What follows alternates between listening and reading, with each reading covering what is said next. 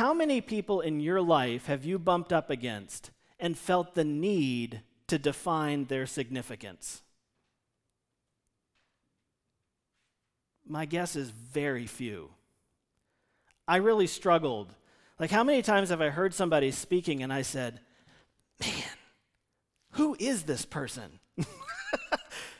I mean, is this God? Or what? I mean, how many people have you ever met where you came away like feeling the need to explain them and their awesomeness? My guess is just very few, if any. And there's something going on in the crowd, in the presence of Jesus, where when they bump up against Jesus, they have to explain him. They have to categorize him. They have to dismiss him or embrace him. They have to, in some way, bed down this rising level of emotion and concern or just fully embrace it. And I think this is the way anybody who has ever authentically had an encounter with Jesus has to respond.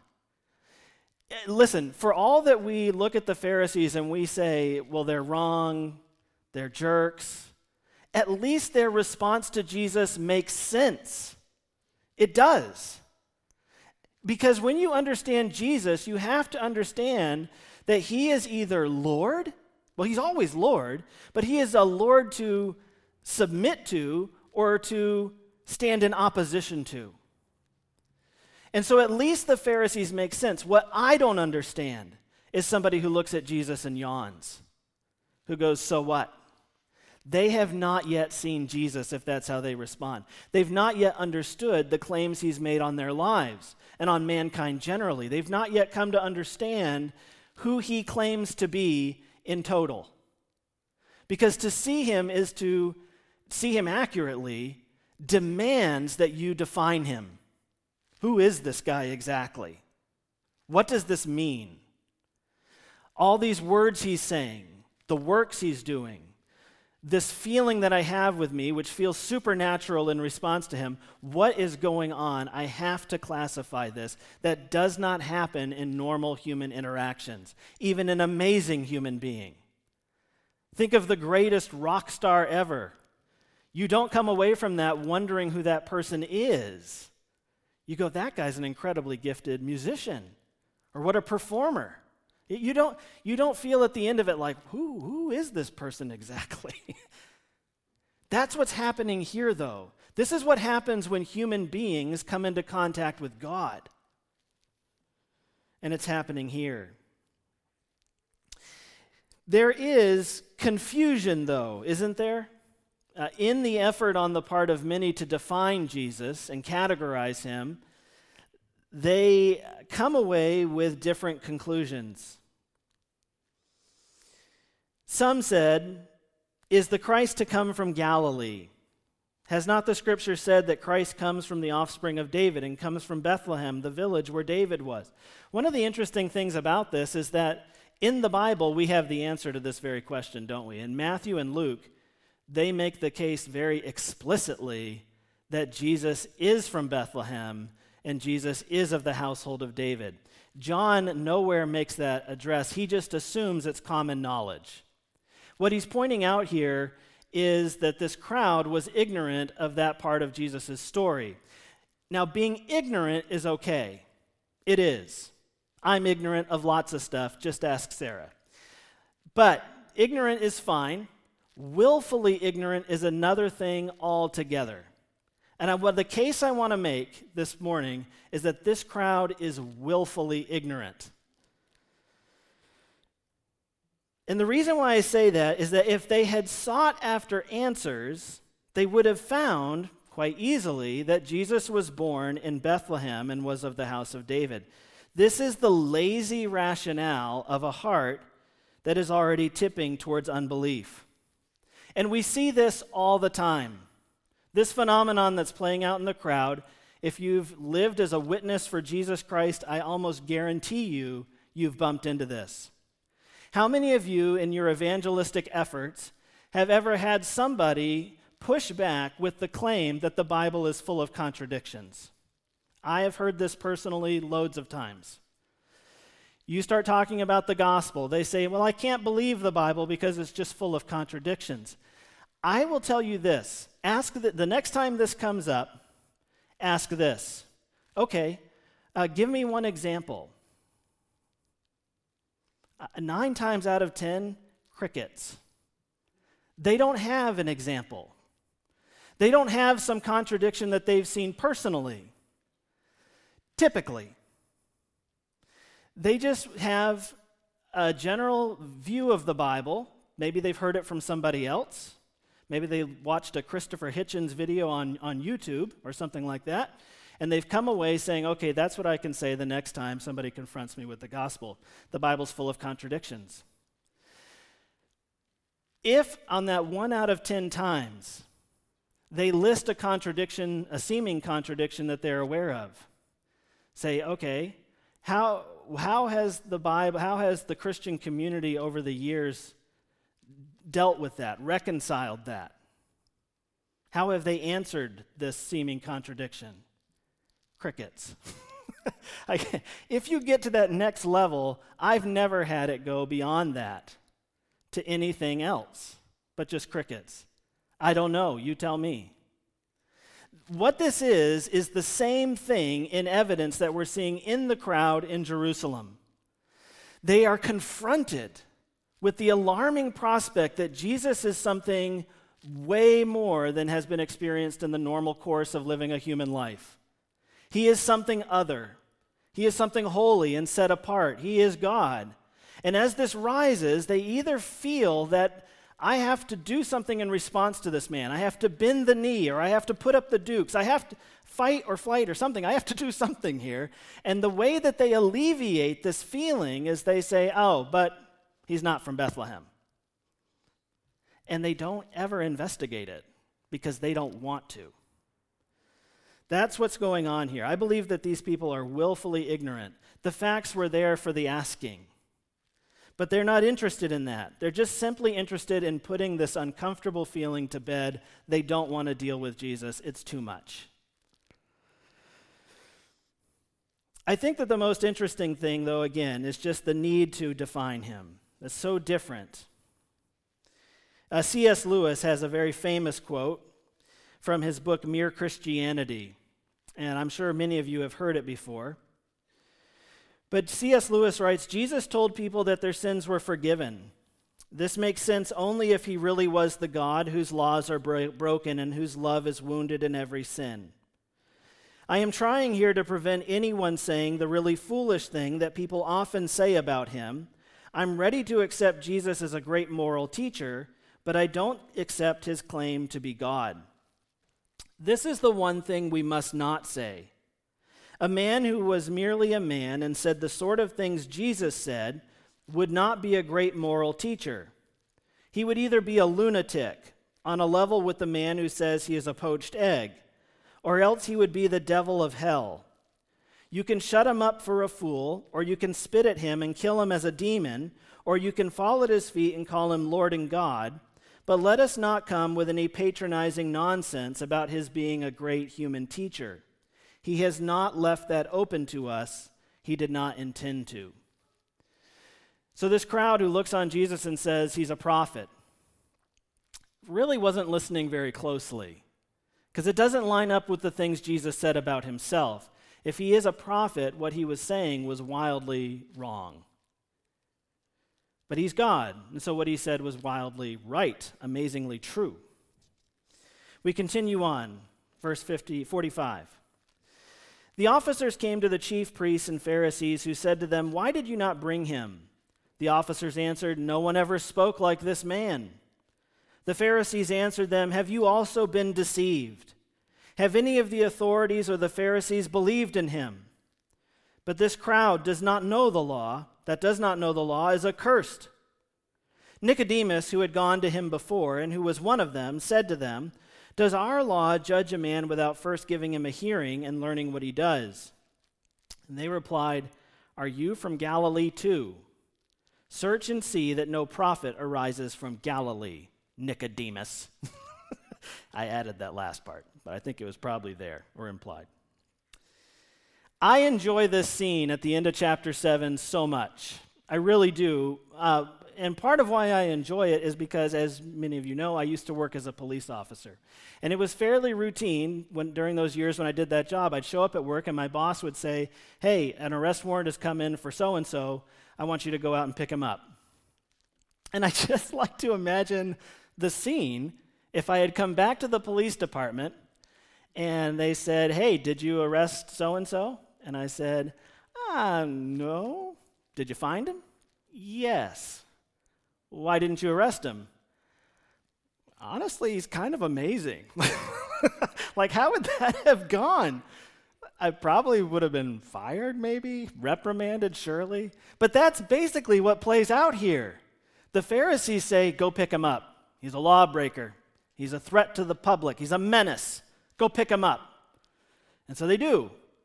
The thugs march out and they go find Jesus and they go, This guy's pretty cool. we can't arrest him. It feels like it would be like sacrilegious to lay hands on him. The same feeling that's welling up in the crowd to like define him, to say, Man, who is this? Is in them also, and they just can't bring their hands to act on the orders that have been given to them. They just can't do it. And they come back to the Pharisees empty handed. And in the Pharisees' questions, why did you not bring him? There is great surprise. There is great hatred. There's great disappointment. But I think mostly there is a great insult to their pride. Their power and authority were not equal to their hatred and pride. Jesus had greater command over their officers than they did. This is a horrifyingly humiliating moment for the Pharisees. These men who are dressed in all the vestiges and the office of authority in that culture and in that time said, I'm sending you out to arrest them. They are not used to being publicly disobeyed by their own officers. But their officers come back empty handed, and to their credit, they don't come up with an excuse. Like there would have been a riot if we tried to do it, or we just couldn't get close enough, or he had bodyguards, whatever. They don't come up with any such nonsense. They tell plainly and honestly, Have you heard him? I mean, the guy's amazing. This is an incredible moment. And how wounded were the Pharisees at their failure to master even these, their servants. Jesus is master even of their servants. Oh, their blood boils seething with anger. And in their response to the officers, they essentially say, You shouldn't believe in him because we don't. And this is the lowest form of intellectual snobbery. And, and as a teacher of the law, they don't point to any scriptures in this moment. How would you feel about me as your pastor if you came to me with a difficult question about morality or some point of truth. And I said, Oh, you shouldn't believe that because I don't. I know your caliber as a church well enough to know that would go over like a lead balloon. That would not be convincing at all. And I doubt it was very convincing in this context either. They point to themselves as the arbiters of truth, not the Word of God. This is a very telling moment, as well as kind of a pathetic moment. This whole episode demonstrates Jesus' authority as greater than theirs. In the end, these officers honored Jesus, not the Pharisees. The arresting officers feared arresting Jesus more than returning empty handed to their bosses. Charles Spurgeon said they could not take hold of him because he had fairly taken hold of them. And there's a lot contained, no doubt, in their report that no one ever spoke like this man. What did they mean when they said like this? We have to guess. But my guess is they'd never encountered anybody who spoke with such authority, with such a grasp of the essential, plain meaning of the scriptures. with such practical force and persuasiveness, and with so little regard for the traditional ideas of the Jewish teachers. My guess is they'd sat through a lot of synagogue, but they'd never heard anything as refreshing and positive and hopeful as what Jesus had said, and delivered with such force. The Pharisees complain that the guards are deceived and the believing crowd is accursed. And all the while, they are ironically blind to the fact that this is a good description of their own condition deceived and sitting under a curse. Pride is a blinding force. Somebody who's consumed with pride is almost never aware of their pride. Unless God, in an extreme act of mercy, cuts through the fog and mercifully makes them aware of it. And these Pharisees are not very self aware. For example, isn't it ironic when they, the teachers of the law, complain that the people are ignorant of the law? It's almost like a teacher saying, These students, they don't know anything in preparation for this test. Well, whose fault is that? whose job has it been to teach illiterate people the law of God? It's theirs. How ironic and not very self aware is it for the Pharisees to complain that the people are ignorant of the law? It's true enough, I suppose, but whose fault is it? And they who have the law practically committed to memory are completely ignorant of its most basic meaning. And then they call people accursed who are drawing nearer and nearer by degrees in their understanding to this vast ocean of blessings. In their statement that Jesus is the Christ, even if they don't understand that perfectly, they are much nearer to all the blessings that come with submitting to the truth of that than these Pharisees who are sitting under the curse. Now, we bring this around, and every, anytime we open God's Word and study it together, and we've just walked through a power packed section of verses, uh, the thing we always have to do before we sing the last song and walk out and get in our cars is ask the question so what? what does this have to do with us? What are we going to do with this passage of Scripture this week? How are we going to live it and let it settle down into our hearts? We know what it meant in the first century, but what does it mean for us in 2020 today? As I reflect on the officers returning empty handed, and the multiple times throughout chapter 7 when it has been pointed out that though people wanted to arrest Jesus and do, them do him harm, they didn't do a thing. This has happened repeatedly. I didn't go through and count, but it's been more than a couple where they said they wanted to arrest him, but they didn't lay hands on him. They wanted to kill him, but nobody did anything about it. They wanted to silence the guy, but nobody stepped up and said, shut up. They never do any of these things, even though they really want to. I come away with this truth, and uh, this has been especially precious to me in the midst of an election year. You know, I think the church, in the midst of all of the, the, the very contentious conversation going on in our culture, uh, sometimes feels like we're pushed off our feet a little bit. But I want you to know this and believe it nothing can come against Jesus or his church that is not allowed. Nothing. In its proper time. And whatever comes has been allowed and must therefore be for our ultimate good. Do you believe that this morning? Nothing can come against the church unless it's allowed. And if it has been allowed, it is for our good.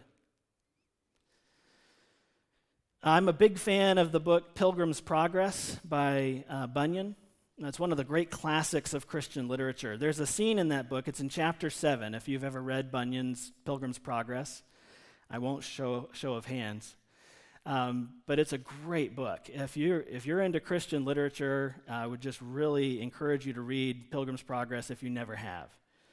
But in chapter 7, there's a scene there where the hero, or our, our protagonist, Christian, on his way to the celestial city, comes to a place where he sees two lions on either side of the path. The only way forward is the path, but there are two lions on either side of the path. Bunyan writes Looking very, very narrowly before him as he went, he espied two lions in the way. Now, thought he, I see the dangers that mistrust and timorous were driven back by. The lions were chained, but he saw not the chains. Then he was afraid, and thought also himself to go back after them, for he thought nothing but death was before him. But the porter at the lodge, whose name is Watchful, perceiving that Christian made a halt as if he would go back, cried unto him, saying, is thy strength so small? Fear not the lions, for they are chained, and are placed there for trial of faith where it is, and for discovery of those that have none. Keep in the midst of the path, and no hurt shall come unto thee. Then I saw he went on, trembling for fear of the lions, but taking good heed to the directions of the porter he heard them roar, but they did him no harm. In John Bunyan's inspired allegorical tale, the Christian life is pre- represented as a journey towards heaven, the celestial city. It's a journey full of dangers, temptations, and snares. And in order to arrive finally at his destination, the pilgrim Christian must face up to all of these and conquer them. He is not without help, but his struggle is very real.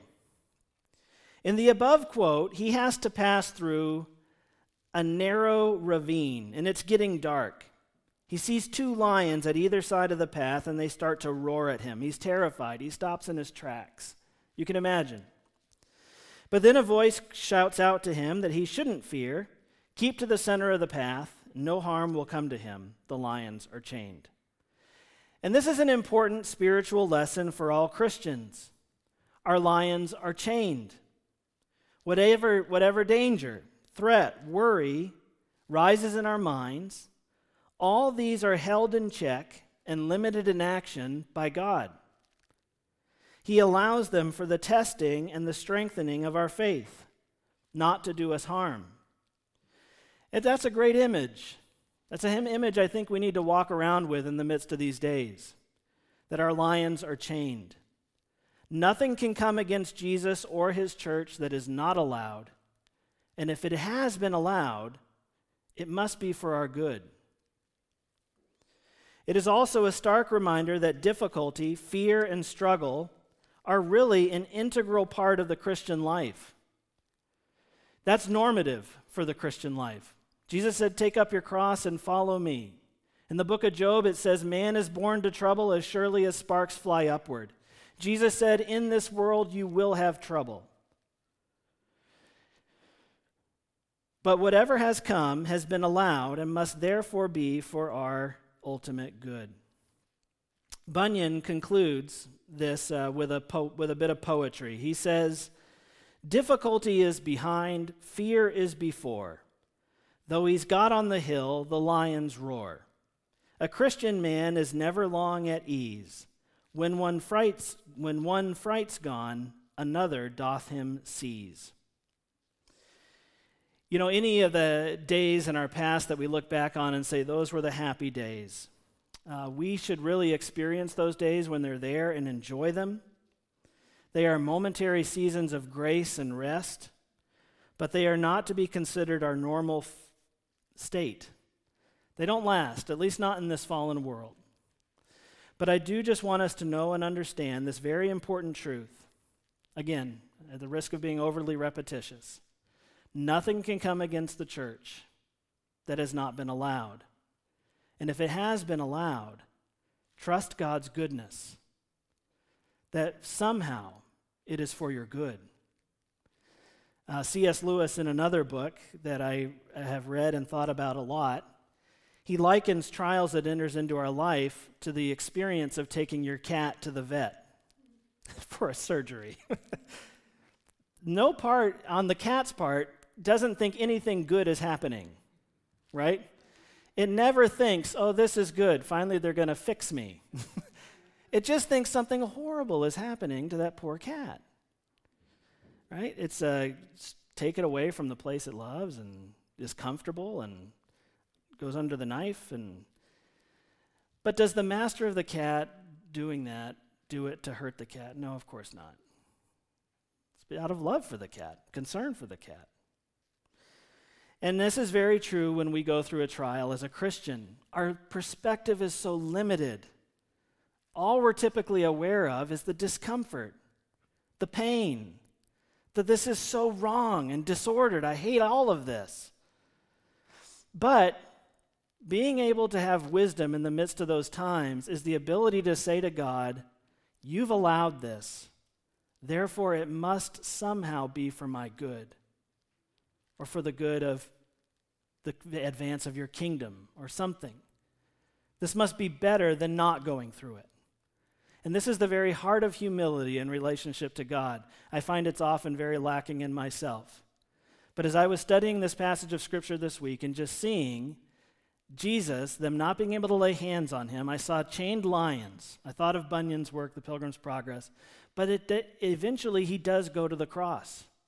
Eventually, they do lay hands on him.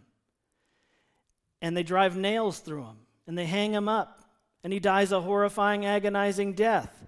That was allowed, but it was for good.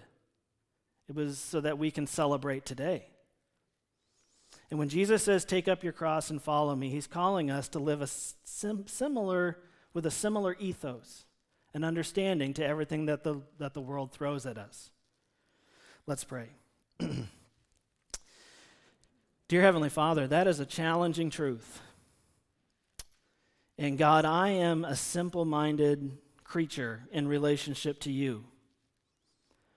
And when pain and difficulty enters my life, God, I, my first thought is not that you're up to doing something good, but that maybe you've fallen asleep at the switch.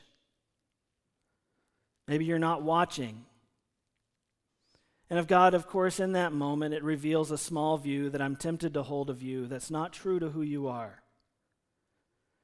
That, God, it's because of your care and concern that you allow our test to be strengthened and refined and proven in the midst of trials. Father, I thank you for the knowledge that our lions are chained, that the enemy can't make one move against us unless you allow it. And if you allow it, it must be part of the plan, it must be good. And so, God, we can look on life with a light heart. We can go forward not wondering if the outcome is uncertain. It's all very certain. God, thank you for opening the eyes of our heart to see and to believe these things. And help us to live this week, God, in such a way that reveals that we believe it. God, help us not be tossed every which way by everything that happens in the culture or in the news, in the election. But God, help us to face the future with a quiet confidence in you and an unshakable belief that whatever comes is part of your plan. Father, we celebrate you for your sovereignty, for your strength. Help us, God, to live in a way that reveals that we believe these things. In Jesus' name, amen.